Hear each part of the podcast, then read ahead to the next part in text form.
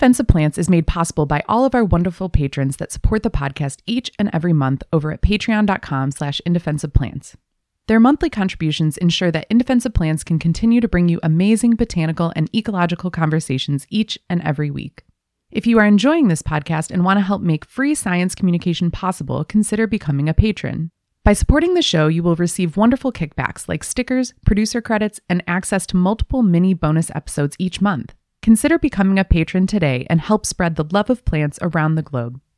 Hello, everyone, and welcome to the In Defense of Plants podcast, the official podcast of indefenseofplants.com. What's up? This is your host, Matt. Welcome to the show. How's everyone doing this week? Now, if you've been listening to the bonus episodes over at patreon.com/indefenseofplants, you might know that I've been on a bit of an azalea kick as of late, because these are fascinating ericaceous shrubs. They're also absolutely gorgeous. If you've ever had the chance to walk around a habitat that has flowering azaleas, it's an experience you'll never forget. Well, today you're in luck because we are going to be celebrating this amazing group of deciduous rhododendrons with my friend Patrick Thompson. He is the curator of special collections at the Davis Arboretum in Auburn, Alabama. He is also the coordinator of the Alabama Plant Conservation Alliance, and he has a special affinity for azaleas. And as you're going to hear, this is something that kind of just got dumped onto him at one point in his life. He never set out to be an expert on this group, but he has such a wealth of information, and I don't want to keep you from it any longer. So let's just jump right into it. Without further ado, here's my conversation with Patrick Thompson. I hope you enjoy.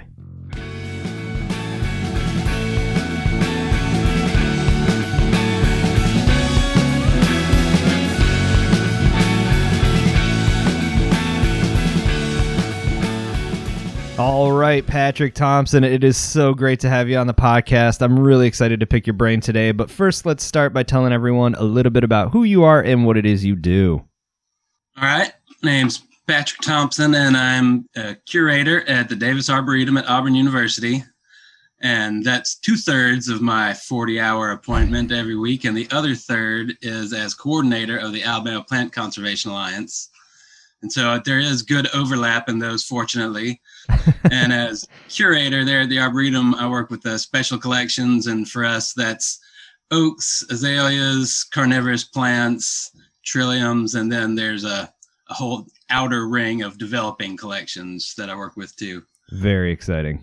The Alabama Plant Conservation Alliance work is focused on 20 project species that are on the edge of extinction. Ooh. And so we've got the Boynton oak as a project, and then Alabama pitcher plants and mountain green pitcher plants. So those are the three species that if I'm working on them, I'm working on both of my jobs at the same time. So not a bad overlap there, huh? Not at all. Awesome. And so obviously plants consume a considerable portion of your life and probably a lot more outside of working life as well. But where did it all begin for you? I mean, was this a lifelong obsession or something you kind of discovered later on in life? Well, I've had a lifelong appreciation. My mom's always been a gardener, and I come from gardening stock back all the way back to my great-grandfather in Germany, who was apprenticed as a alpine stone garden. Wow. Apprenticed like at, I think he was 8 years old when he started that before they moved to Pittsburgh. But it's in my blood, but I went the reptile and amphibian route pretty early on and was obsessed with reptiles since I got my first turtle when I was like 6. I had more and more and more pets and kind of fell into the collector's mentality and had an exhaustive amount of animals through my teenage years. And it was fun. Yeah. I learned a lot, but then in college, I took a course on evolution and systematics from a professor named George Folkerts. And it really made me understand that I only understood half the world. It was like in a college class when I realized that flowers turn into fruits. Oh, and wow. Yeah, I was just totally in the dark. And I had been skunked on many a reptile hunting trip, but when you're looking for plants, you find one every time. Sure. So it was fun, and I always loved field guides and identifying things. And so being in Alabama, I have not run out of new things to find and identify. Yeah, you're in a secret hotspot, as some of those articles like to say. But it's interesting, you know, seeing how far you've come, and obviously you're not taking care of reptiles and amphibians every day. So when did you make the leap into being in the gardening world and the plant world professionally? I mean, was it just after that moment you kind of had a switch flip in your head, and you're like, "This is what I'm doing"? I mean, it really was just a switch flip. I was working at a pet store in the mall, right by where Santa sets up. I mean, it was a rough time in my reptile days, and I was kind of over learning about them in college. And yeah, that semester I got a job as a student worker at the Arboretum.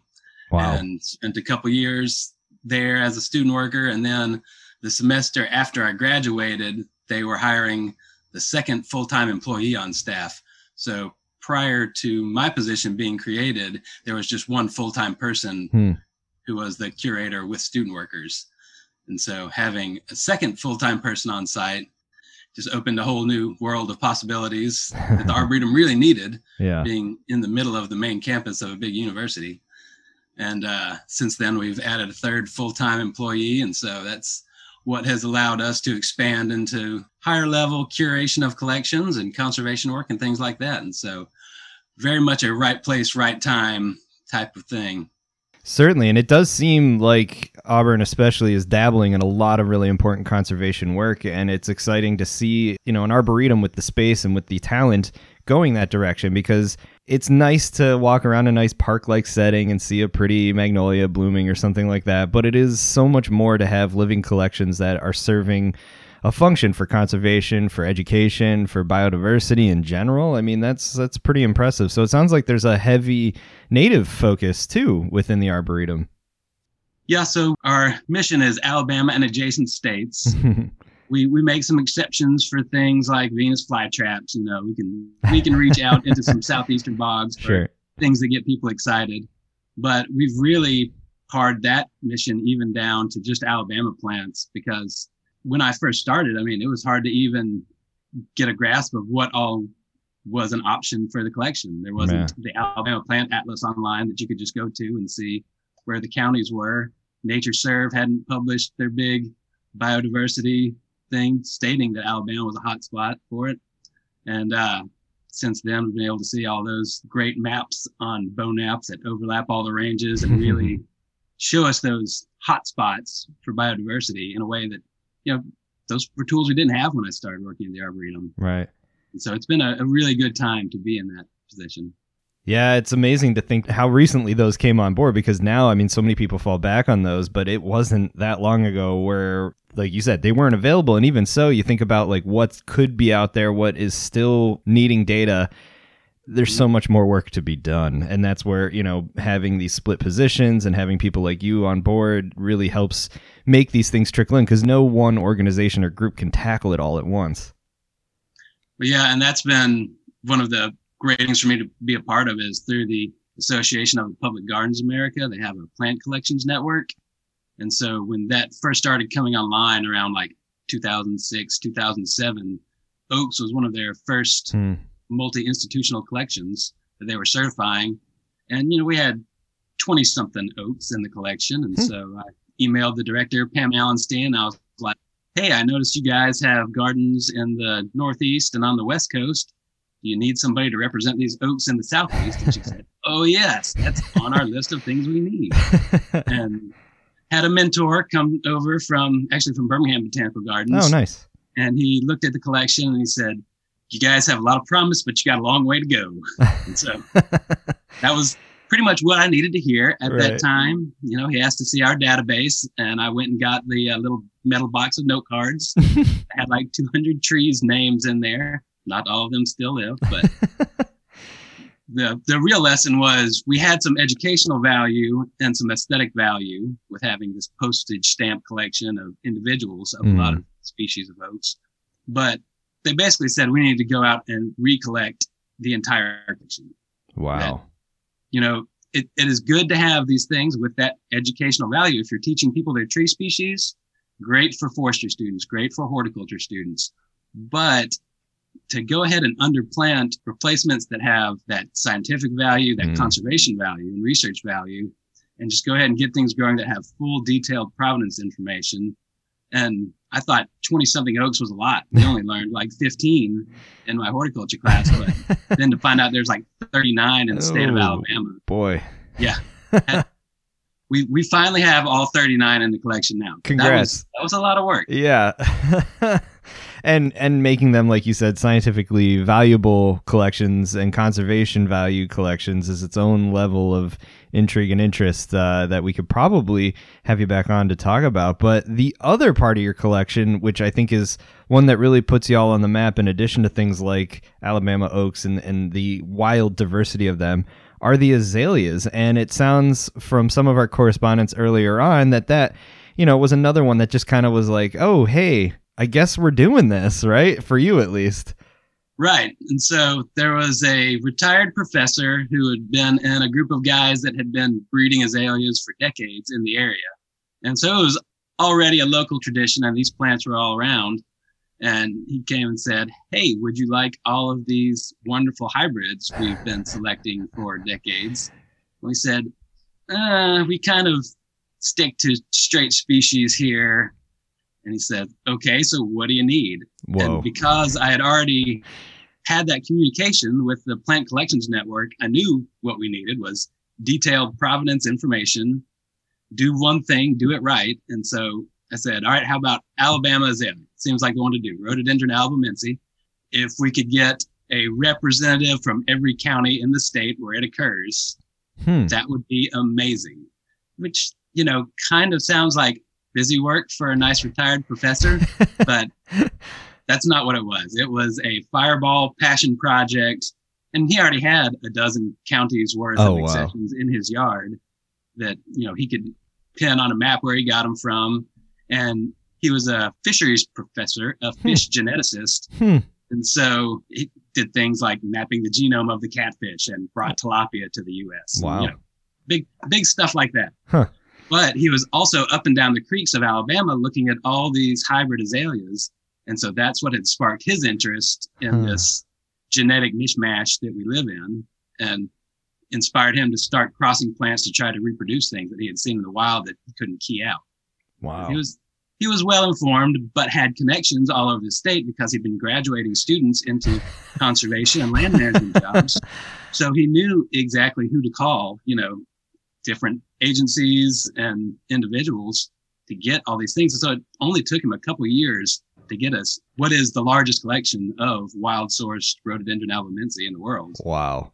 And so that was not a hobby gardener, but a next-level hobby gardener that brought all these amazing things to us. And I mean, it's more than we could have ever done on our own. That's absolutely wild. And that's why I'm sure you find it in most communities within any hobby, but like the gardening community especially is you get people that are so not in that field that have devoted probably more time than a lot of professionals have to massing collections and documenting and like the wealth of data.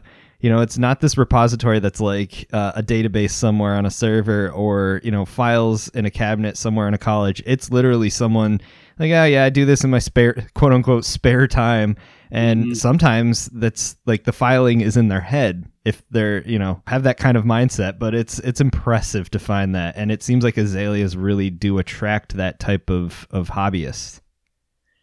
Yeah, and we're at a serious inflection point in the amount of wild material that's out there, because these are the people that were around for the last, you know, 50, 60, 70 years that are getting 80, 90 years old now that have this amazing information in their head and in their gardens, these living collections. And so, you know, say do a gap analysis on the deciduous azaleas in public collections, you would find that there's not a lot of documented material out there, but the material's out there. It's just not in large, accessible, reported collections. And these things were taken out of the wild, and that's not something we recommend anymore. Sure. But at the time, that was the way they did it 50 years ago. Right. And so they're in people's gardens, and I think that could be done better, and that trend continued, you know, by communicating with local gardens and building up projects and collecting seed instead of digging plants. and sharing it, getting good documentation of permissions and source information, and expanding that meta collection from just public gardens to private gardens as well. Right. And there's a lot of work in there, but there's also a lot of hobby gardeners that out in the world. I mean, the carnivorous plant community does it to a T. I mean, they know where their plants came from. They have multiple clones from single sites and then the hybrids between them.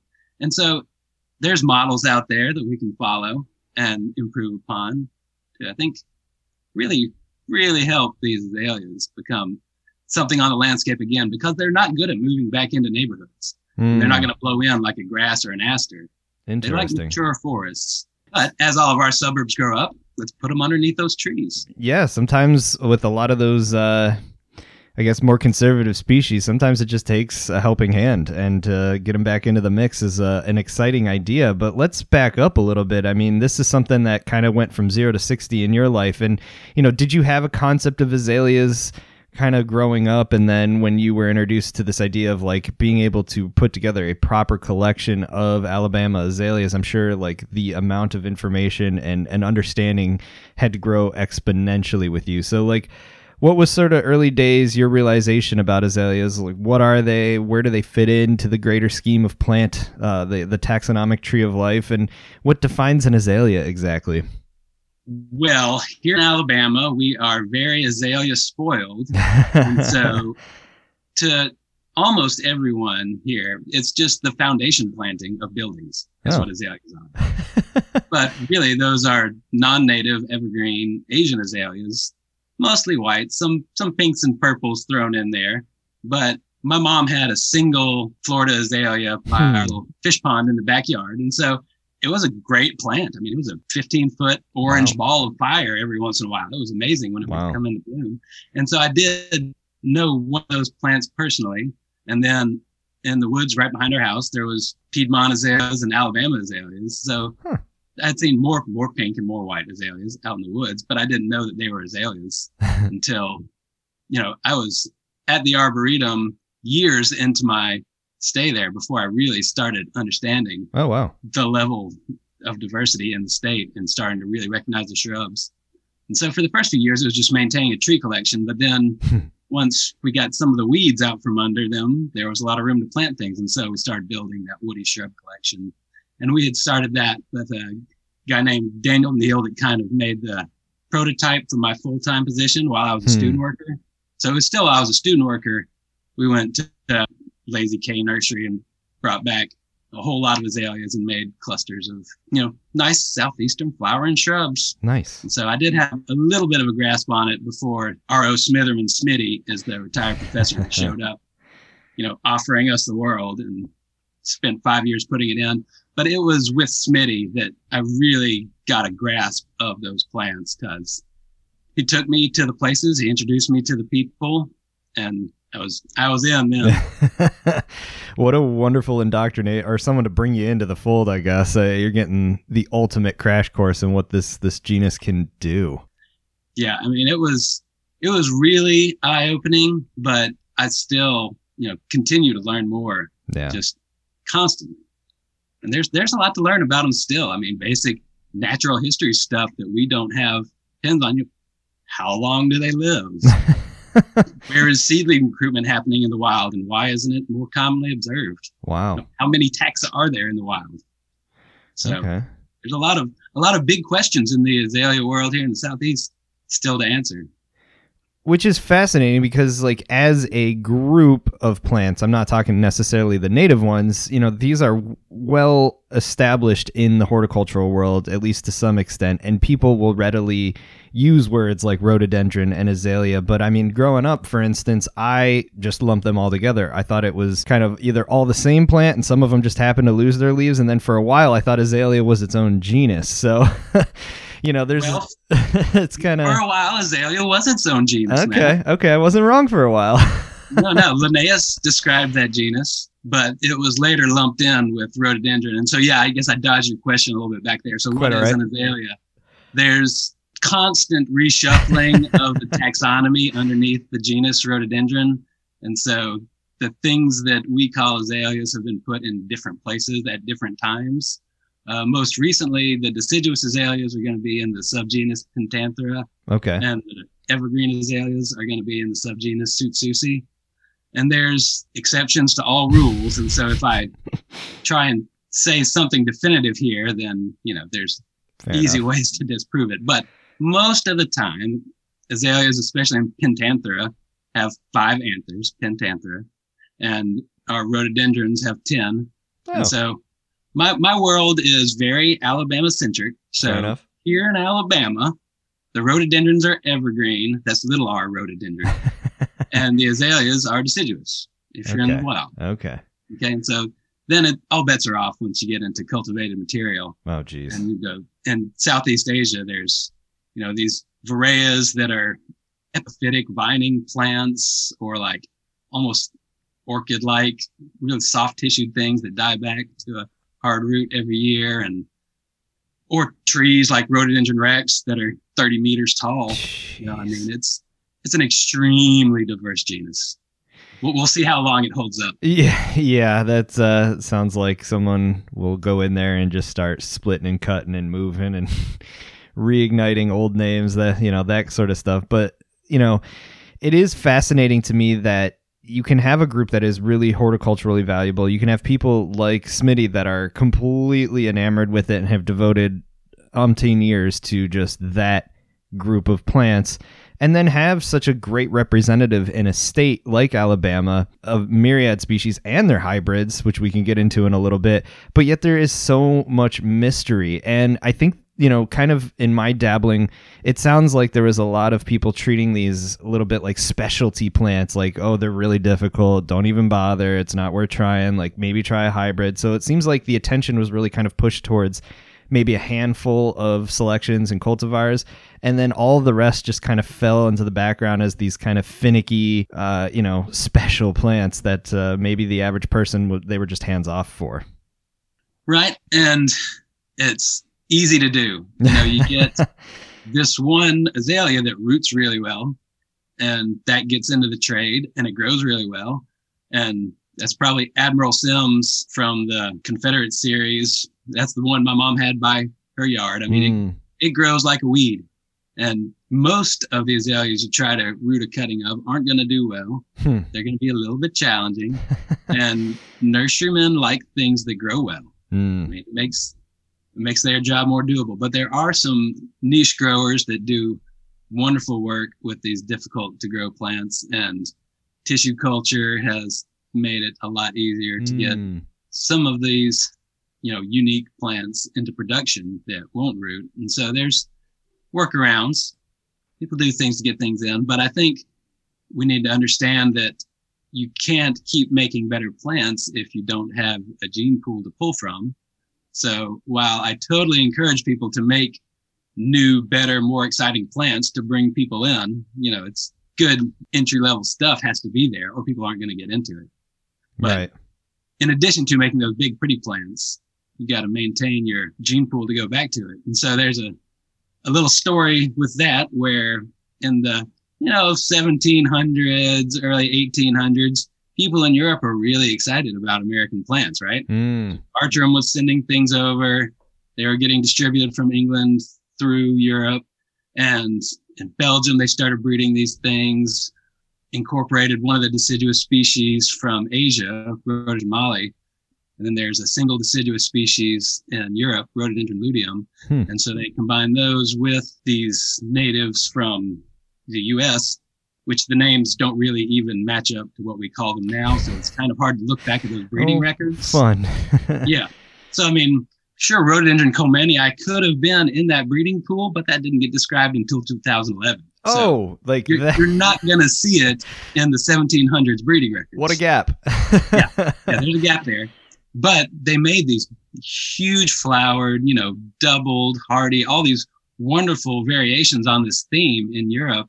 But if you try to bring them back to Alabama and plant them, the Nap Hill hybrids and the Ghent hybrids, they just melt in our summer heat. So Smitty would take these things from England, like the Gibraltar and Klondike were two of his favorite cultivars that were from the early 1900s, so later in that selective breeding program. Okay. And bring them back to Alabama, flower them out. You can get pollen off of them for a couple years before they melt away. And so then he would take that pollen and cross back to a straight Rhododendron austrinum that still has all of that original heat tolerance that you need to survive in the South, and put that heat tolerance back in with these attractive traits for these flowers. And then you get something that's kind of in the middle. It still has big, pretty flowers, but it also has the heat tolerance. And that was not a random or light thing. They made over 1,000 crosses, targeting at more than about 100 was what they tried to go out for each cross. So we're talking about 100,000 seedlings they selected from. And this was several gardeners, you know, spread around over 20 years. Still. And so they gave us a top 25 list when they started bringing these plants to the arboretum. And so from that top 25, we've got like 5 into production. And so selling those plants has helped us get some more momentum, working on an offsite nursery at the arboretum, got a glass house up. Wow. And so we're moving forward through funding provided by these hybrids. And so that was Smitty's vision for the arboretum. He was a big Auburn fan, wanted the arboretum to be the #1 garden in the SEC. And so by giving us all these plants and all this breeding, it allows their work to live beyond them, but also goes back and funds conservation and education work. And so for those reasons, we did allow Smitty and Tom Corley and Dennis Rouse and Caroline Dean's selections into our collection to share with the Auburn family. That's a remarkable story, because there's so much buried in there in terms of like dedication and time and effort and really just insights into what this world is all about. And it amazes me to think of all of the selection going on with North American species, especially species that can occur in warmer southern climates, happening in the UK and just wrecking their ability to tolerate the climates under which their parents evolved. But then you bring this back and you have people that are upset by that, rightfully so, and dedicating their time and effort and space. Oh my God, the space. Like to think of all of that, and then the numbers you just described and time frames that you just described to get a fraction of that to be something that they feel proud enough to put a name on, to slap their sort of pedigree on and say like, no, this is worthy of being spread around the world. But then to have the foresight and the dedication to this cause to say, okay, we realize that this isn't necessarily in our MO. These aren't straight species. This isn't necessarily like inherently an Alabama thing, but we have the effort here to not only get people interested, but use some of that recurring revenue to then fund additional work on largely probably what it seems like is a group that desperately needs more study in that state, or probably on this continent in general. Yeah. And speaking to that selection process, the ones that they were able to put their stamp on and say it's worth growing, a lot of time were just the ones that survived. And so a lot of those crosses, they were incompatible crosses. And so that's data that we have. We have, a stud book that's inches thick where they detailed all of these hybridizations and germination rates and everything. I mean, these are retired professors. I mean, they're very scientific. Right. And it's amazing, the handwritten notes. I mean, they were beautifully written. It's a work of art. Share with me sometime. Yes, please. But anyway, and then even those ones that were compatible crosses, because you're bringing in genetics that were developed in a different habitat, it's rainy 300 days a year there and cool. Here, it's rainy a lot of the time, but hot. Yeah. And so a lot of those seedlings wouldn't even survive. And so you whittle it down pretty quick. Okay. And then things that were, alive in 1985 to make it to 2012 is when we started bringing those into the arboretum. I mean, that's a pretty long period just to have to survive in Alabama. And so a lot of them just didn't make it, couldn't be propagated. And so these guys were not retired horticulture professors. So they had to deal with the challenges of propagation too. So these ones that made it through have survived several levels.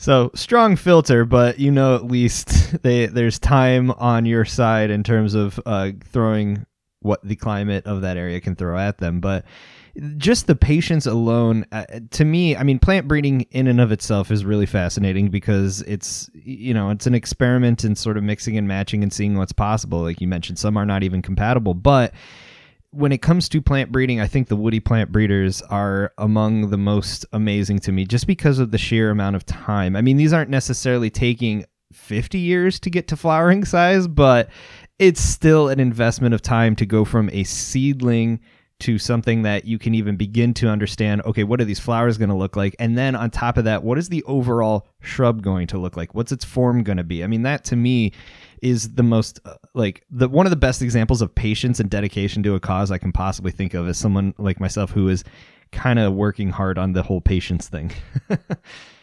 Yeah, and I'm still seeing the results of Smitty's work for the first time. I mean, this year I saw seedlings flower that he crossed in 2011. Oh, wow. And he passed away in 2014, I think. No. And so there was a lot of shuffling of plants and things have been moved from here to there. And, you know, I was learning how to grow these plants out, but they're now what's left of the crosses he made in 2011 are in beds, growing up. We're seeing their forms, seeing some of their flowers for the first time. And, you know, that was his, you know, swan song. I mean, just building his knowledge every time. And he would be so excited about, oh, what do you think this one's going to look like? Oh, what do you think? This should do this. Maybe it'll do this. I don't know. And so he was excited about how those plants are going to turn out. So I still get excited every time I see a bud set. And then, you know, you see a bud on a plant in June of one year. They're going to carry them through the winter. And so it might be March, might be July before you see that thing open up. Wow. So yeah, you get like little treats and little presents, and especially having your own connection to this person and having that legacy live on, to be able to see how excited he was about it and connect that to what you get to see. That's got to be a pretty like heartfelt moment when those things finally pop. Oh yeah. Especially with 14 extra months of anticipation on top of it after years of waiting for them. Oh man, I do enjoy a little anticipation, but yeah, that's considerable. But yeah, the woody plant breeders are something else. Yeah. I definitely appreciate every time I see one of those flowers, the decades of work that were handed to me. I mean, you know, most people are standing on the shoulders of giants to get where they are. And so it's just exactly an example of that. Yeah. And so with that in mind, I mean, you mentioned there's crosses that are compatible, crosses that aren't compatible. And then you think about like even within the Alabama native azaleas out in the wild, there seems to be just endless variation and possibility for hybrids. So is this a group where we're just starting to get our head wrapped around like what is even a species concept with azaleas? Or is it just another call for how much we still have to learn about this group of plants? Well, I think it's both. It's one of those groups of plants where the species concept breaks down pretty quick. You start trying to look at who's who and where the gene flow is. And, you know, it's just an arbitrary line between things on a taxonomic tree. And so it's hard to say where that line is, you know, just depends on who's writing the paper, where they decide to draw that line. It seems like yeah. And so in these populations, we're coming up with a whole lot of variables that they haven't had to deal with for millions of years. You know, climate change, separation of these populations, loss of pollinators. And one of the main things that we're trying to do as public gardens is to limit the genetic bottleneck that a lot of these species are going through. And we've already started that loss of genetic diversity. You know, I mean, development, forestry, all of these things are seriously affecting the number of plants left on the landscape. And one of those tinkerer's rules, you know, if you're going to take apart a watch and you want to put it back together and expect it to work, you don't want to lose any parts. Yeah. And we're already losing parts. And so just being able to know what's where and having it exist in the wild is one thing. But if that plant is working its way to the top of a mountain, like say the Cumberland azaleas on Mount Chehaw, Alabama's highest point, they can't crawl down the mountain and crawl up to the next mountain very well. Right.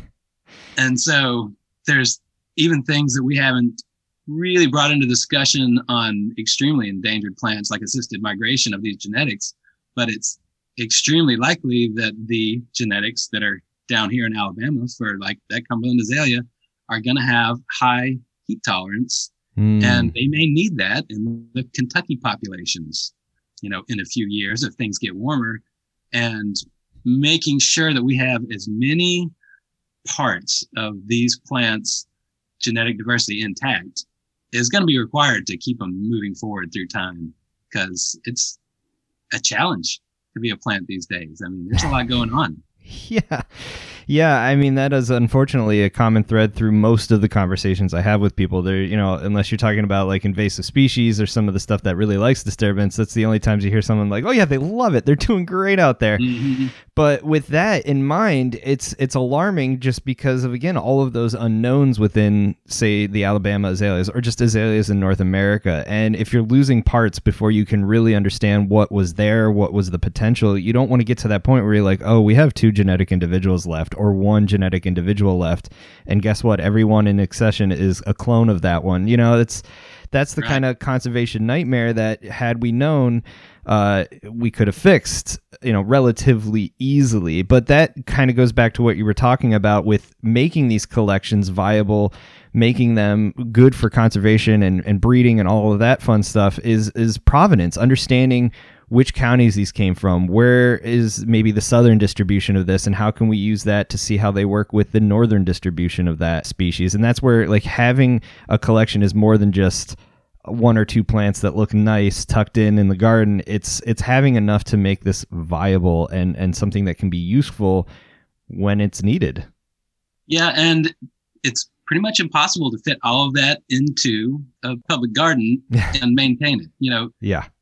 We really just need to like crowdsource this citizen science effort and get people to grow these things in their garden and communicate with, you know, not at the public garden level every time, but I mean, the Azalea Society of America has this great legacy program where they are sponsoring, or where different chapters will sponsor a breeder and maintain records and plants from a breeding collection to make sure that person's work doesn't fade away.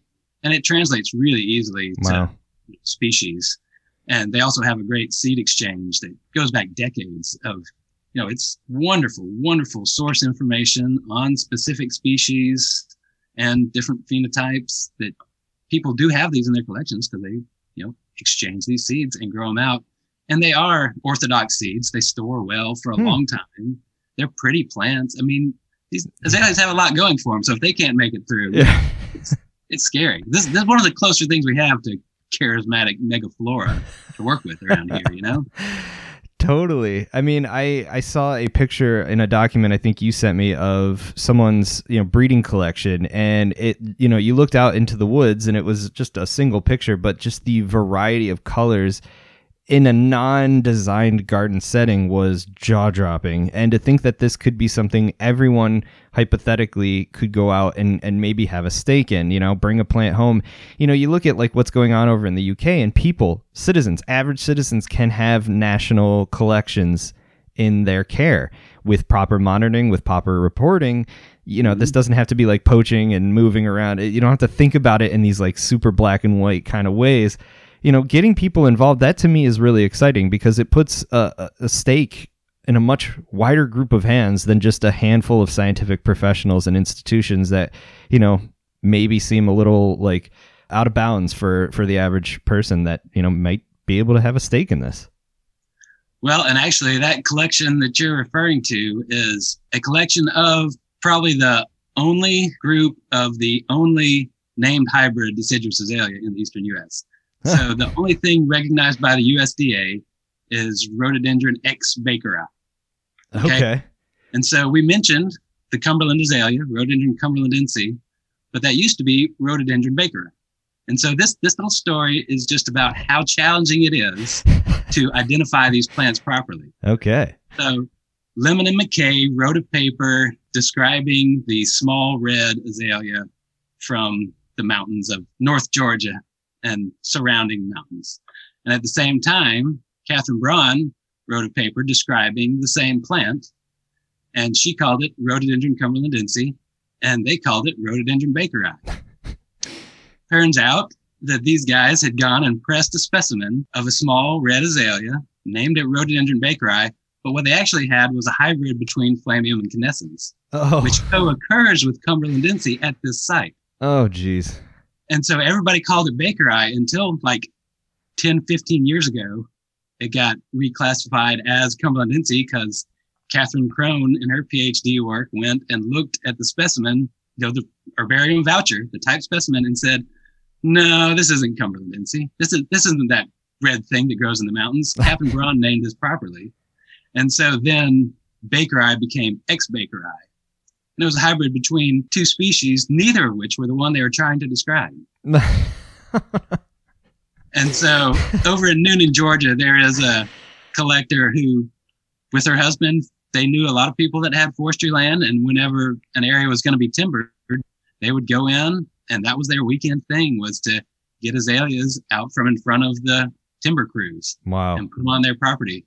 And so it's a lot of Rhododendron flamium, but then a whole lot, because they like the fancy colors when they get mixed up. So a lot of that Rhododendron x bakeri. And so that's rare in cultivation, only in the last 20 years recognized as a named hybrid. But it's the only recognized named hybrid in these eastern deciduous azaleas. And it was because of a mistake. Wow. So many questions there. I mean, in terms of just recognition, I mean, there's got to be other hybrid events, especially when you start thinking about, chopping up and moving things around and really altering ecosystem structure where there would have probably been some barriers. Now there's no barriers, that sort of thing. So, I mean, I'm sure there's plenty of this going on sort of out of sight, out of mind. It's just a matter of like getting to the point where you have enough data to say, no, we can pinpoint what this is. I don't think it's about getting enough data. I think it's about getting enough botanists. I mean, it's not hard to walk to a hill in Alabama and say, there's Rhododendron alabamense growing on the top, blooming white. And there at the bottom of the hill in the creek, there's Rhododendron canescens blooming pink. And there's intergrades all up and down the slope. And right here in Lee County, we have the plumleaf azalea blooming red in the summertime on tributaries of things like the Halawaki, Rhododendron arborescens blooming on the main channel and at the mouths of these tributary creeks. Caroline Dean documented these hybrids, didn't put a name on them, but took pictures, wrote about where they are. And so, I mean, we know where they are. Yeah. Just a lot of botanical work to do. Yeah. I think that also is something that doesn't get mentioned enough, at least around people that have a somewhat interest in how taxonomy works, is just the effort it takes, the amount of time it takes. And you got to be somewhat sure of this stuff. Again, you can see this with your naked eye and at least know if you have familiarity with both species and their distributions, like, oh, okay. But yeah, I mean, my friend Paul the other day, I asked him, I was like, oh, do you still have like voucher specimens from years past that you haven't gotten around to IDing yet? He's like, I've got 25 years worth of voucher specimens I still have to get to. I was like, oh, okay. That's what happens when there's like three botanists for a huge area and so much effort, especially, again, it's really worth reiterating just how diverse Alabama's flora is. So it's, you got your work cut out for you down there. Yeah. And so there are certain things that are on the brink of extinction, like those pitcher plants that, we're counting every individual plant in every population. And we're, doing maternal line tracking of every individual. So we are putting tons of resources into this work because the bottleneck is already so tight. Right. But these azaleas are further up the curve. They're not at that point yet where we have to be terrified to let gardeners work with them, Yeah. Because there's still material out there. And the sooner you start conserving it, the better. I mean, you don't want to get down to where you don't know recovery is going to happen or not. You want to get as much as you can early. Right, because, I mean, that's really been the story of conservation since its inception, really. It's just been, had we thought about this 10, 15 years ago? And that's what I hear constantly from, the older botanists in this state is, had I known the super common plant when I was a kid, was going to be one of the hardest ones to find today, we would have started work back then and gotten it on the farm, gotten it, you know, going that way. And now you just think of like the potential to lose that kind of stuff. This is really where that kind of work with getting people involved in plants that aren't necessarily the rarest of the rare, but definitely could use a bit more attention and use more space to kind of expand out, have new areas to grow. And then, yeah, if you do it the right way, you have records, you have communication going on and protocols in place, that's when you can start calling on that network of growers to assuage an issue that doesn't need to happen in the first place. That's right. And these are really long-lived plants. And so, I mean, once you get them established in the ground here in Alabama, they're adapted to survive. And so, I mean, we're talking decades and decades. Like I said earlier, we don't really even know how long these things live. Yeah. And same thing with pitcher plants. As long as we've been tracking single individuals, those are still alive. Wow. I mean, they've been out there for 50, 60 years now. That's exciting. Still there. Huh. Yeah. You can get a long-term return on this stuff. And getting people to add value to their collections, you know, with these, we already have aesthetic value. With native species, you always get easy ecological value. Mm-hmm. Those are huge. So just putting those in the ground anywhere is worth encouraging. But then, yeah, getting the conservation and even scientific value on top of that is a whole nother thing. But while I've got ecological value on my tongue, let me make this point that I have lived with these hybrids in the arboretum for a while, and the herbivores are not selecting against those. Okay. Like our caterpillars in the fall, they'll eat the hybrids with luteum and molly just as well as they eat all of our straight species. The butterflies and bees, they get their nectar from them, the same as they do from the straight species. And so, side-by-side, common garden experiment. I think these things are still performing important ecological functions. That is super encouraging, and I kind of was hoping we'd go down the ecological route, because these are, you know, beyond just being aesthetically beautiful and scientifically fascinating, like very ecologically valuable plants to have on the landscape, both in floral resources, vegetative resources, and habitat structure in and of itself. Like the shrubs, really, yes. But yeah, it's also really, really cool to be in a position like yours where you can see cultivated selections, hybrids right next door, and see those interactions play out, to know that we're not necessarily, you know, you worry with a lot of like garden variety stuff that you're sterilizing the landscape a bit by putting it in. But it is encouraging to hear that there doesn't seem to be a lot of discrimination among local native fauna to jump on and utilize these plants as well. But the other part of it too is like some of those selections, some of those really nice ones are just like weird one-offs or an odd morph too of a straight species. Like, is it Millie Mac or something like that, mm-hmm. which is a straight species. It just looks so wildly different than you know, the described species that it is, I guess. Yeah, and it's a limb sport of Rhododendron austrinum that was collected in southwest Alabama. Okay. And it still reverts back to a straight austrinum pretty often. I have to snip the orange flowers off mine. The mutation is for a white picotee border around the edge of this yellow flower. And so it is a really striking, you know, chance mutation. And it's actually a sport that throws off different sports. And so there's solid white ones that have come off of it, and the seedlings are real variable. But austrinum is a big, interesting bag. There's lots of variability in there that it's just starting to get credit for. That's exciting. But yeah, I mean, things are using, so like, for instance, I see countless pollinators visiting the flowers of a variety of species when they're in bloom. But there's also, you know, I think of like the ericaceous stuff as being a little bit harder to eat, but there's still plenty of insects that munch on the foliage. There's the dagger moth, which has such a cool looking caterpillar. And I think in one of your talks, you said that's like you're banking food for the birds next year or something like that. It was really cool to hear it put in that context. Again, making sure that people know that their gardens can be good for conservation, but also good for the ecology of the region as well. Yeah, and if you discourage the dagger moths with some type of systemic insecticide or something, then you have to watch your deciduous azalea go brown and crunchy and look all sad in the fall. They usually show up in October and defoliate these things right before the foliage just falls off anyway. So it's a pretty well-timed ecological event, but the pollinator timing is a subject that I think somebody should really get into. I was in the field last week with a student from the University of Florida that's looking at pollinators, and we were looking at Rhododendron prunifolium. I took her to some here in Lee County, and you know, she was evaluating numerous things, but our discussion got to, you know, how important a small tree is, because these plum-leaf azaleas, they can get over 20 feet tall, you know, with a trunk that's, you know, 4 or 5 inches across. So wow. This is a small tree pumping out nectar for butterflies and bees and all kinds, and hummingbirds, all kinds of things in the middle of the summer when there's not a lot in bloom, especially, you know, large, vigorous nectar pumping things. Right. And if you go wider and look at all the azaleas, you've got things that are stoloniferous patches up on top of rock outcrops. You've got things that are flowering in the deep shade, and the time span they cover, you know, is down in Florida. They're starting in February, March, April. You get thousands of them in bloom all over the place. But then there's also these summer bloomers that keep the bloom calendar dragging out. So we've got plum leaf and arborescens blooming now here in Lee County. And some of our plum leaves go into November, and same with arborescens. And so that's tree-sized, nectar-producing and pollen-producing plants flowering throughout the summer into the fall. And so it's a really good bridge for those pollinators that, you know, I haven't found any research that points to the value of that. Huh. Yeah. A lot of potential there. And that's exciting because having worked in the area of Southern Appalachia that I have, it's really just springtime to me.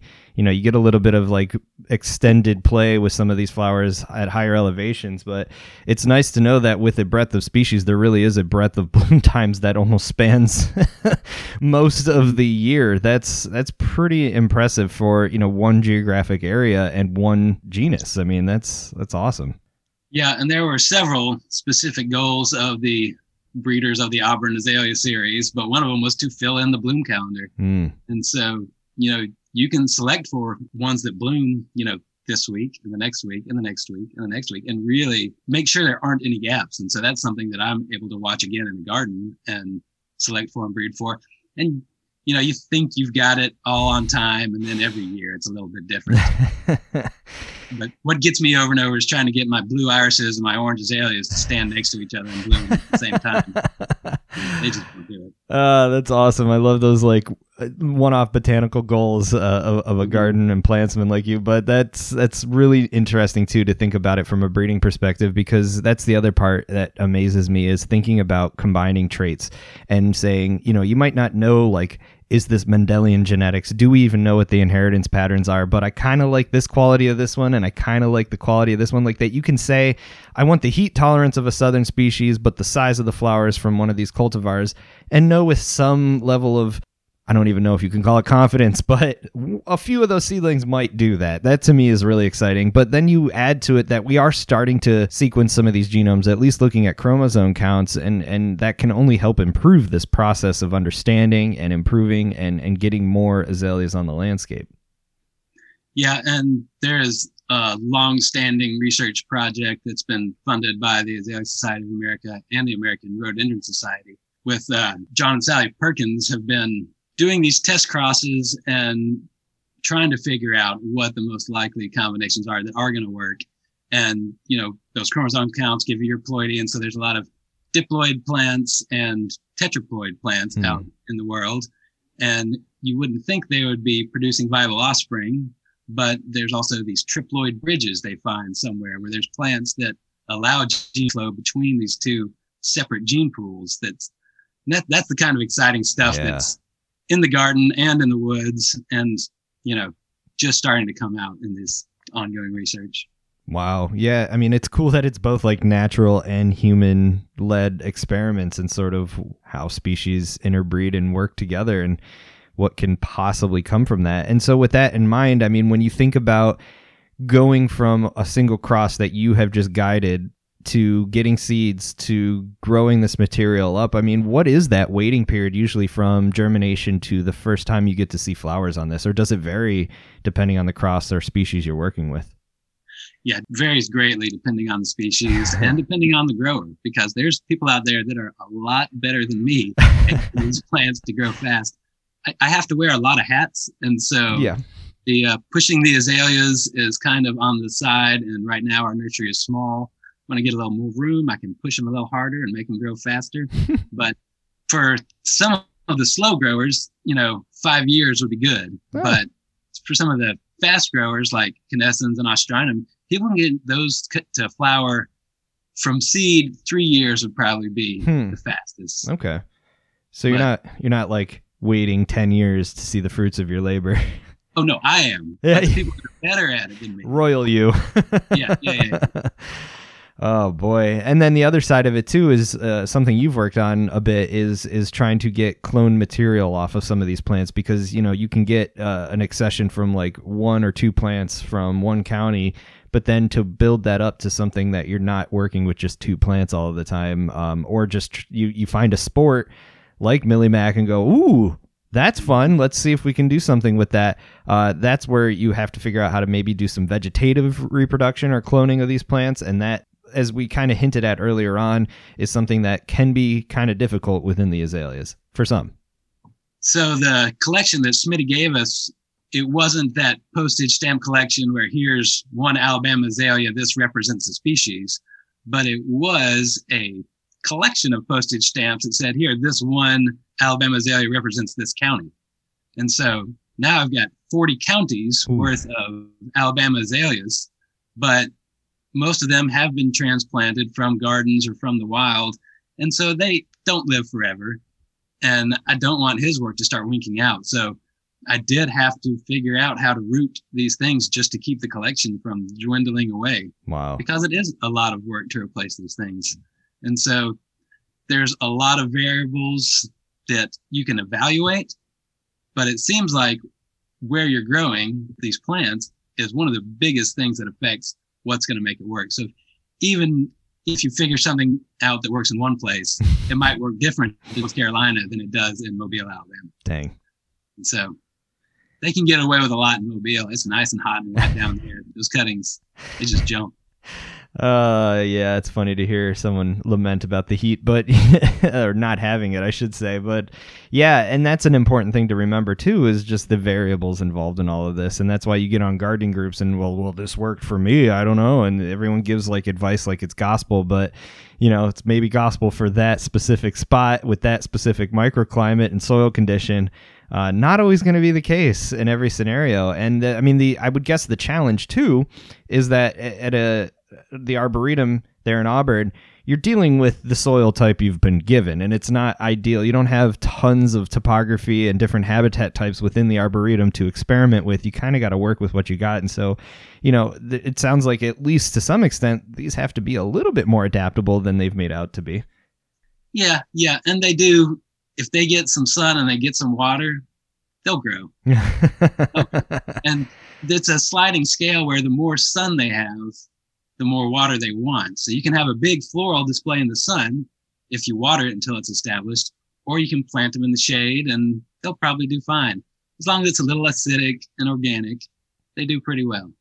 But down on the coast, you know, I've seen these things 20 feet tall, 20 feet across growing in a sandhill where at this size and age, they've definitely suffered major salt intrusion during hurricanes. Yeah. And they're surviving on top of a sandhill with salt water on their feet. Wow. So, I mean, there's a lot to be said for the diversity of habitats these things can live in. Yeah. And again, you're really charmed to be in a state or a region of the world where you get to see a wide variety of what azaleas can do in the wild. And so do you have any that really stand out to you as particular favorites, or ones you're really excited about, or ones that you're like, oh man, I want to work with this one till I retire or something like that? Or is it just kind of a hodgepodge of like whatever I get my hands on that week is kind of where my interests go? Well, it's the one that's in front of me is always the most intriguing, but the Alabama azalea really has not gotten old for me. Nice. I mean, because it does go from being a short, stoloniferous thing that's knee-high in some places to other places where it's a 12-foot-tall umbrella, you know, with a single stem. And so just totally different across its range, and really interesting, and has the best fragrance. And, you know, white flowers with a yellow blotch are kind of simple, but it hasn't gotten old for me. I agree. Sometimes it's those subtle differences that are like just a subtle trait, like splotching or spots on a petal that can really just, I don't know what it is. It's very simple. You only get to see it a few times a year, but it's so my thing. But also it's to go with that much variability, again, kind of thinking within species. Are there good keys? I mean, if people want to learn how to try to identify these, I've maybe gotten my head wrapped around a small handful of species, but even then I'm like, I doubt myself. Every new one I see is slightly different enough to be like, what are you? Or is it just something you have to spend time with and get a feel for? Well, Alan Weekly's keys are excellent, and we go to them because, you know, no one else is doing as much work ferreting it out, but there are still details and things that aren't getting addressed in there that we need more botanists to get the data to build the keys on, because it really is a huge playing field trying to see where these things are doing what they're doing. And there's been this tendency to say, all that stuff must be a hybrid swarm. Yeah. That's what all that is over there. We're not going to worry about that right now. And, you know, we'll just focus on this characteristic and this characteristic. And so I expect to see changes in those descriptions to include more variability. But even with, you know, there's some really widespread species, like viscosum goes from Texas to Maine. And a lot of variability. And there have been historical splittings and historical lumpings. And it's going to look different in the key one day, I bet. And you can say that about several of the species. So. Yeah. A lot of work. Yeah. It's exciting, though. I mean, especially if people do kind of start paying attention, just the potential to truly start to understand what natural diversity exists and what kind of, you know, integrations and those hybrids ones. That to me is always fun, because you kind of see that a little bit with the oaks as well, whereas it's like, if it's not fitting, I'm just calling it a hybrid and walking away shrugging, going, well, oaks are promiscuous. What can you say? Which is kind of fun in its own way. But then, you know, you also have people that really like to see variability and go, no, that's different. That is a different species. So if you're not too invested in sort of the adherence to any one side of those, it can be a fun thing to watch play out in the coming years. Oh, absolutely. And I'll be there. I'm sitting on the edge of my seat waiting for specific names to call things, because it does allow for better conservation if you can attach a specific name to a specific thing. Right. And to understand that, you know, the azaleas that were in this valley before they built this dam were unique. And that means that if we can call them something, then we can conserve them better. You know, then we could say, just saying this type of this species from this valley is being conserved. That takes more words than most people are willing to listen to.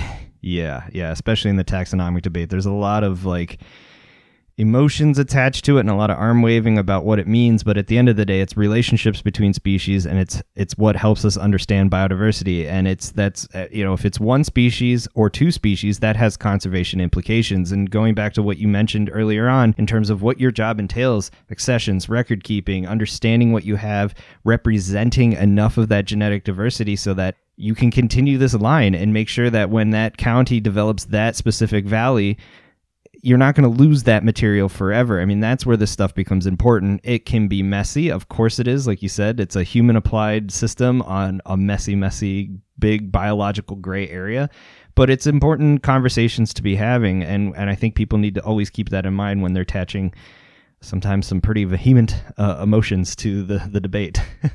Mm-hmm. And like we said, that species concept does fall apart a little bit, but you mentioned oaks, and those hybrids have names. Right. Yeah. Somebody's put that on a voucher and called it X Fernoi. That's one that we have in the Arboretum. It's post oak times white oak. Yeah. Naturally occurring. And so I've seen some hybrids. Right. These things are recognizable. And same thing with the pitcher plants. All those hybrids are named. So if people like to name things, come to Alabama. I'll help you. I'll point you at the plants.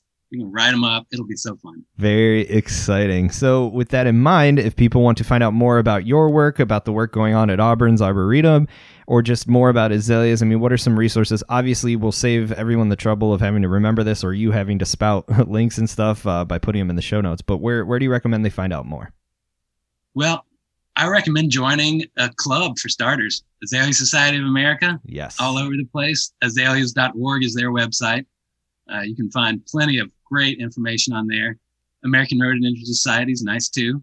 But if you want specific work about what we're doing at the Arboretum, then our website is actually auburn.edu/cosam/arboretum. We're in the College of Science and Mathematics. Okay. So we have a forestry department and a horticulture department, but we're linked closer to the botany world. So it's a nice place to be as a public garden. Excellent. And again, all of those links I can put in the show notes for the episode. But Patrick, thank you for taking a deep dive on this amazing group of plants with us and getting people excited about it and really kind of emphasizing the importance of conservation, horticulture, and science all coming together to benefit an amazing group of plants with a ton of both aesthetic and ecological value. It's really great. So thank you for all the work that you're putting in. I know you wear many hats, but those all hats are lucky to be on your head and have a fan of plants on their side. Well, I do enjoy wearing them and talking about them too. So thanks for having me on. Well, great. Yeah, we'll have to have you back on to talk about all the other stuff you have to do on a weekly basis. So when you finally find time to sleep and rest up, let me know when your schedule opens back up. All right. Will do. Cheers. Cheers. All right. That's it for this week. What a great conversation and what a great group of plants. Now, don't forget, there are plenty of azaleas native to other parts of the world. We just mostly focused on the North American species because, of course, we're both living in North America and experiencing them on a much more personal basis. I thank Patrick for taking time out of his busy schedule to talk with us. And of course, you can find all of the relevant information in the show notes for this episode over at indefensiveplants.com/podcast. If you're enjoying the show and you want to make sure it has a future, consider becoming a patron over at patreon.com/indefensiveplants. I couldn't be doing it without the supporters that give a little bit of financial incentive each and every month. There's also stickers, merch, and my book for sale as well, In Defense of Plants, An Exploration into the Wonder of Plants. Once again, just check the show notes. All of the relevant links are there, so you don't have to go Googling your way to finding it. But that is it for this week. I thank you all for listening. Make sure you hit that subscribe button and keep checking back in because, as always, so many good conversations just over the horizon. But until next week, get outside, stay healthy, and be good to each other. This is your host, Matt, signing out. Adios, everyone.